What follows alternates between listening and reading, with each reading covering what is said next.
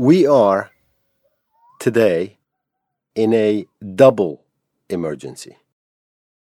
We're in a climate emergency coupled with an emergency caused by fossil fuel cash continuing to fuel corruption and wars.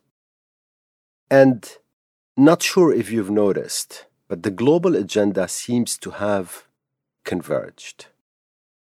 Whether it's climate change, energy independence, household energy poverty because of rising electricity and heating bills, and now wars, inequality, or refugees, it's all become about moving away and very fast from fossil fuels and their evil spell. Climate change, the extraction, transportation of burning of oil, gas, and coal are the problem. Check. Energy independence, countries and citizens are at the mercy of volatility in the price of imported oil, gas, and coal, and that's most of the world. Check. Household energy poverty because of rising electricity and heating bills, again, dependency on imported oil, gas, and coal is the problem. Check. Wars, look at Ukraine. Check. Inequality, look around you. Check. Refugees, check. In today's episode, I want to take you through a tour of the climate action myth, which have been busted by the Ukraine war. So many excuses about so many things that we couldn't do, but now suddenly, in a matter of a week or two, we've done them. The same things we've been saying for sometimes a decade and sometimes longer that we couldn't do. But first, I'm going to start with a quick tour of why you should label nonsense anything you read about why we should not break our fossil fuel dependency and addiction to oil and gas and coal, and instead as being argued by fossil fuel stooges, we should ramp up destructive fracking, build LNG terminals, and the like. Welcome to episode 59 of the Angry Clean Energy Guy with me, Assaad Razzouk. I am so happy you're here. Thank you.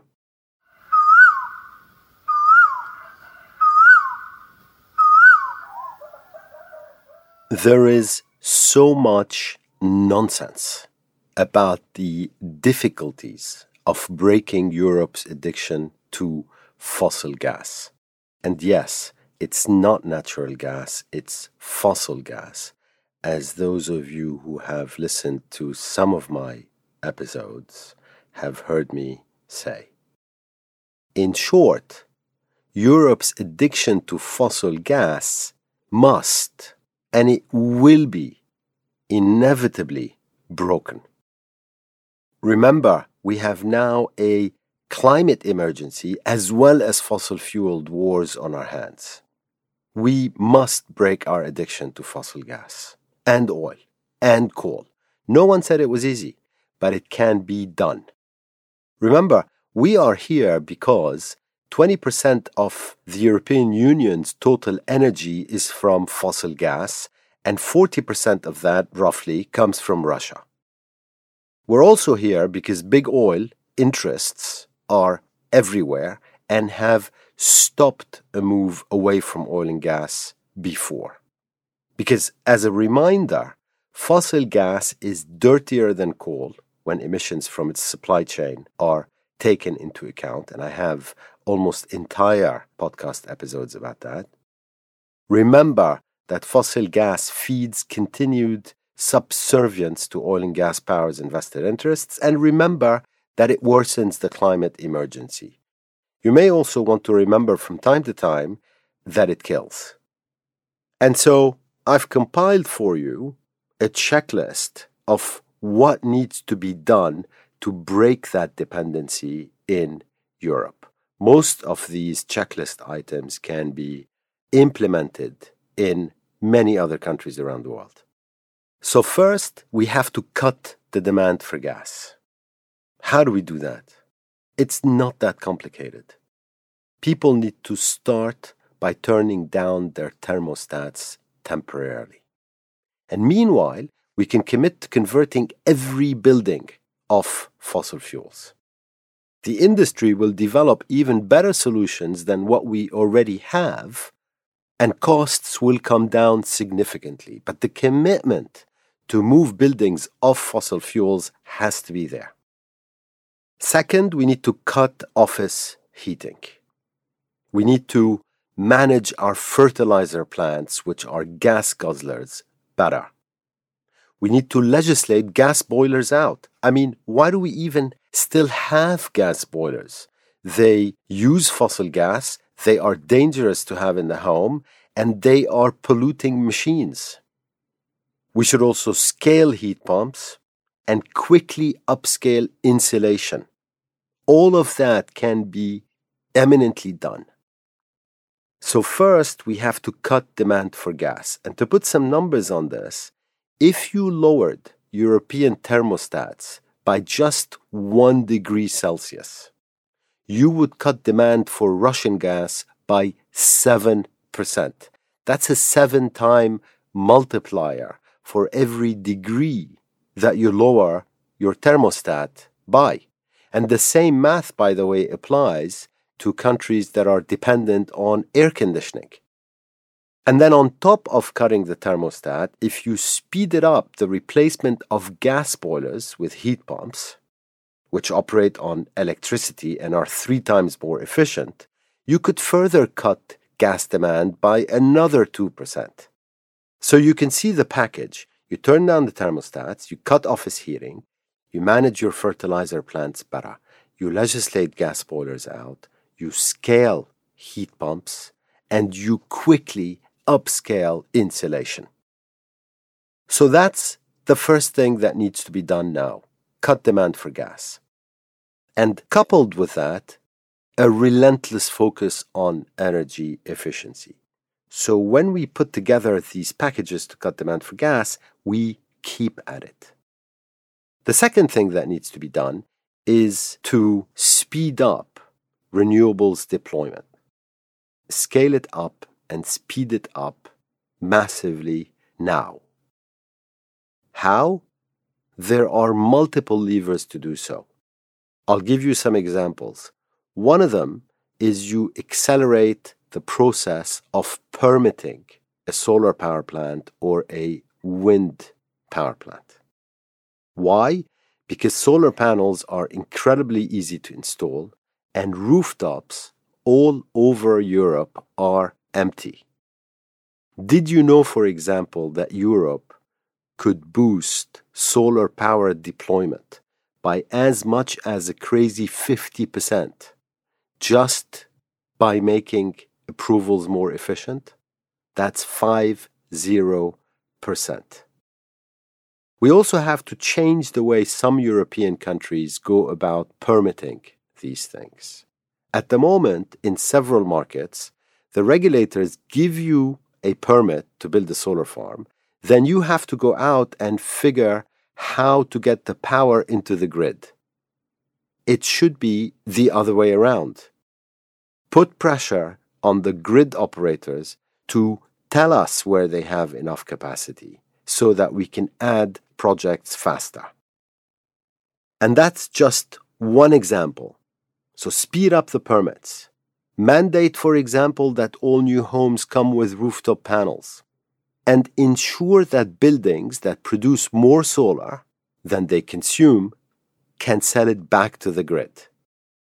Just those types of measures could accelerate solar deployment by six years.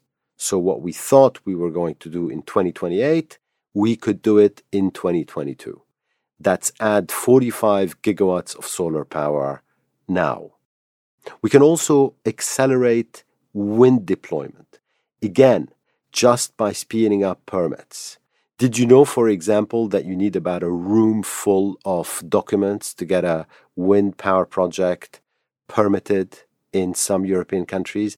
And did you know that you are still required in some areas in Europe to bring printed applications of literally tens of thousands of pages down to local planning offices? I mean, if they were trying to slow down renewables deployment, they couldn't go about it any better. That's ten thousands of euros in paperwork alone plus logistics, plus headaches, plus the, the always forgotten piece of paper. To speed up renewables, we also need to prioritize major projects. They're all sitting and waiting. Take them off the shelf, regulators, prioritize them, and accelerate them. You could add at least 20 gigawatts of wind power to the grid much faster than otherwise if you did that. And streamline government policies so that we can add more battery storage systems. We need the batteries to be there to accelerate renewables deployment more. And one final thought on accelerating renewables deployment we need cables. We need cables to efficiently move abundant wind energy from Northern Europe down to Southern Europe, and we need some more cables to move solar power from North Africa into Southern Europe. These cables aren't complicated. They can be done. There just needs to be the political will to do them. And surely a combination of a climate emergency and a fossil fuel powered war should be enough to make all this happen. So, what else do we need to do to break Europe's addiction to gas? As I argued, number one, we should cut demand for gas, and number two, we should accelerate renewables deployment. There are many other things that should be done. For example, number three, we should delay nuclear power shutdowns in Europe. I don't think that's controversial. The nuclear power plants are sitting there and they should just keep producing energy until we moved Europe to 100% clean energy. It takes maybe 15 years to build a new nuclear power plant. So we don't need to go there. Solar and wind and batteries will deploy far, far faster.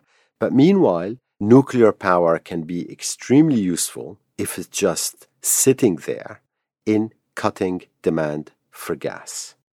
We also need to do more ambitious things. We need to build green hydrogen storage, for example.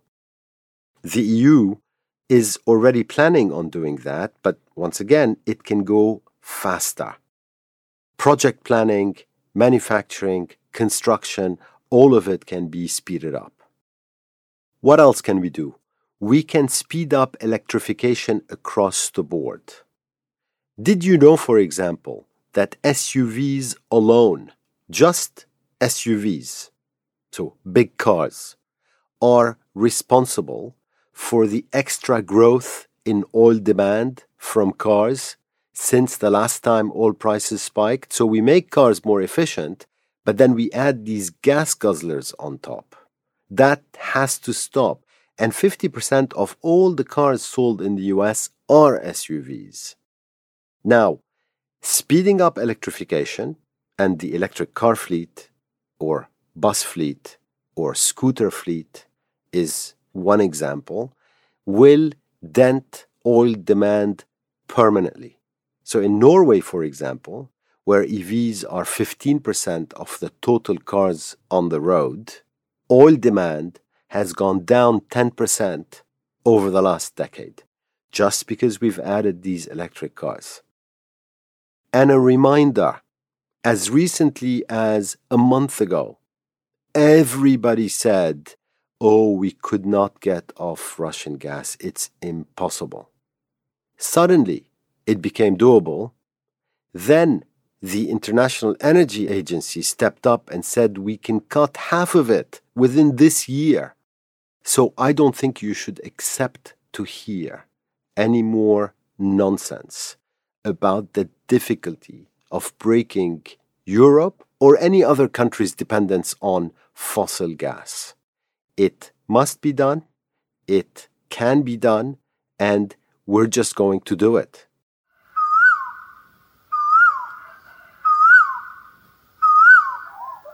Thank you so much for listening this far.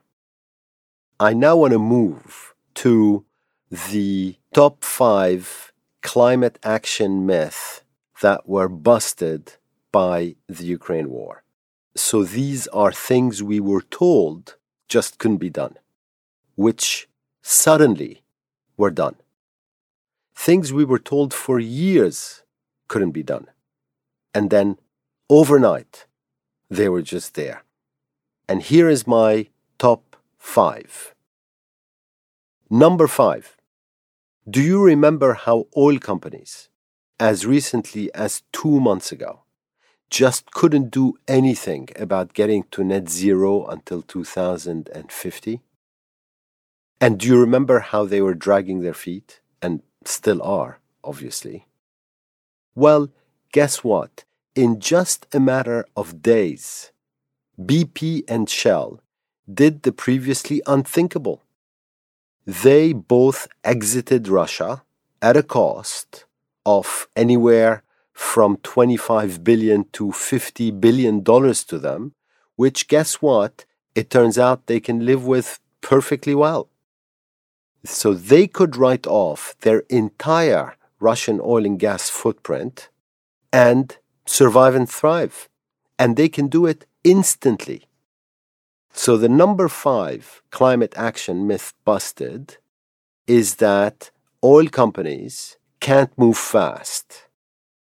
They can when they want and when they have to and when we force them to.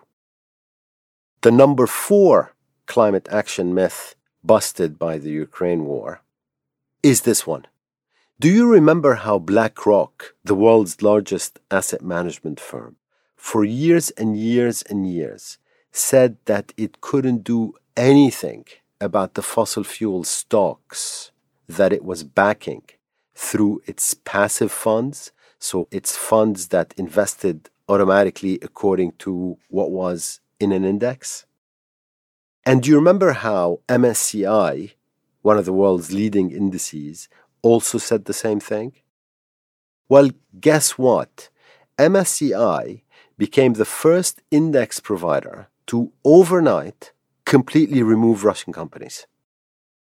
And then BlackRock excluded all Russian companies from its active and its passive funds, despite repeated excuses for years that it could not do so. I mean, four weeks ago, they could not do any of this at all. So clearly, if they wanted to remove fossil fuel companies from their portfolios, whether passive or not, they can. If they wanted to select those companies with no transition plans and greenwashing parties, left, right, and center, they can. And so that's the number four climate action myth busted. Number three, do you remember how we had a long song and dance fueled by the gas lobby about taxonomy in the EU? You should remember because this ran all the way until a couple of months ago. So, for years, the European Union backed fossil gas as a stepping stone to renewables for years. And just a few months ago, the European Commission went further and defined gas as a sustainable investment. So that's defining natural gas as a sustainable investment alongside the green economy. Wait, what? Gas as a sustainable investment? Surely, by looking at their TV screens, the European Commission today knows better. I think the Ukraine war showed them quite clearly that this was and is a joke. Gas has to be removed from the EU's definition of sustainable investments. Please stop with the time wasting and climate inaction. The number two climate action myth that was busted is that the insurance companies and the banks were just doing all they can in complicated processes and procedures where they were just computing everything and doing their hardest to move, but that really they couldn't do much before 2050, all of them. Because, you know, going to net zero and transitioning away from fossil fuels is so difficult, etc., etc., etc. Well, guess what? The UK government shut Russian aviation and space companies out of its insurance market with the stroke of a pen. And so suddenly, all insurance companies could no longer insure Russian airlines. Just overnight, they lost their insurance, which means it's almost impossible for them to fly. Well, it is impossible for them to fly unless they find other insurance. So, if other countries join that, at the very minimum, insurance might still be available, but it would become extremely expensive. Now, what does this mean? That means that the rearguard action by insurance companies and banks on climate action can be stopped. Imagine, for example, deciding that insurance companies and banks, which continued to back companies with no transition plans or weak transition plans to net zero, could no longer be insured or lent money to. Well, now we know that we can. This actually can be done. And the banks and the insurance companies aren't doing it, but they can and they must. And my number one climate action myth busted is the bit about how climate action costs a lot of money, which has to, you know, be thought through very carefully and come over decades slowly and, and what have you. This has been double busted. It's been busted first by the COVID 19 pandemic, because in the COVID 19 crisis, $18 trillion, trillion, $18 trillion appeared magically to attack the problem and solve it. And now, with the Ukraine war, Germany alone instantly found 200 billion euros to accelerate its renewable energy deployment by 15 years. So Germany found 200 billion that apparently weren't there four weeks ago to bring forward its goal of being 100% powered by renewable energy from 2050 to 2035. I mean, that just shows you how much we have not done and how we always had the money to do it. And so, my number one climate action myth busted is that climate action is either unaffordable or expensive. Thank you so much for listening to this episode 59 of the Angry Clean Energy Guy with me, Assaad Razzouk. As ever, if you like it, tell your friends, share it, or rate it. Have a great couple of weeks.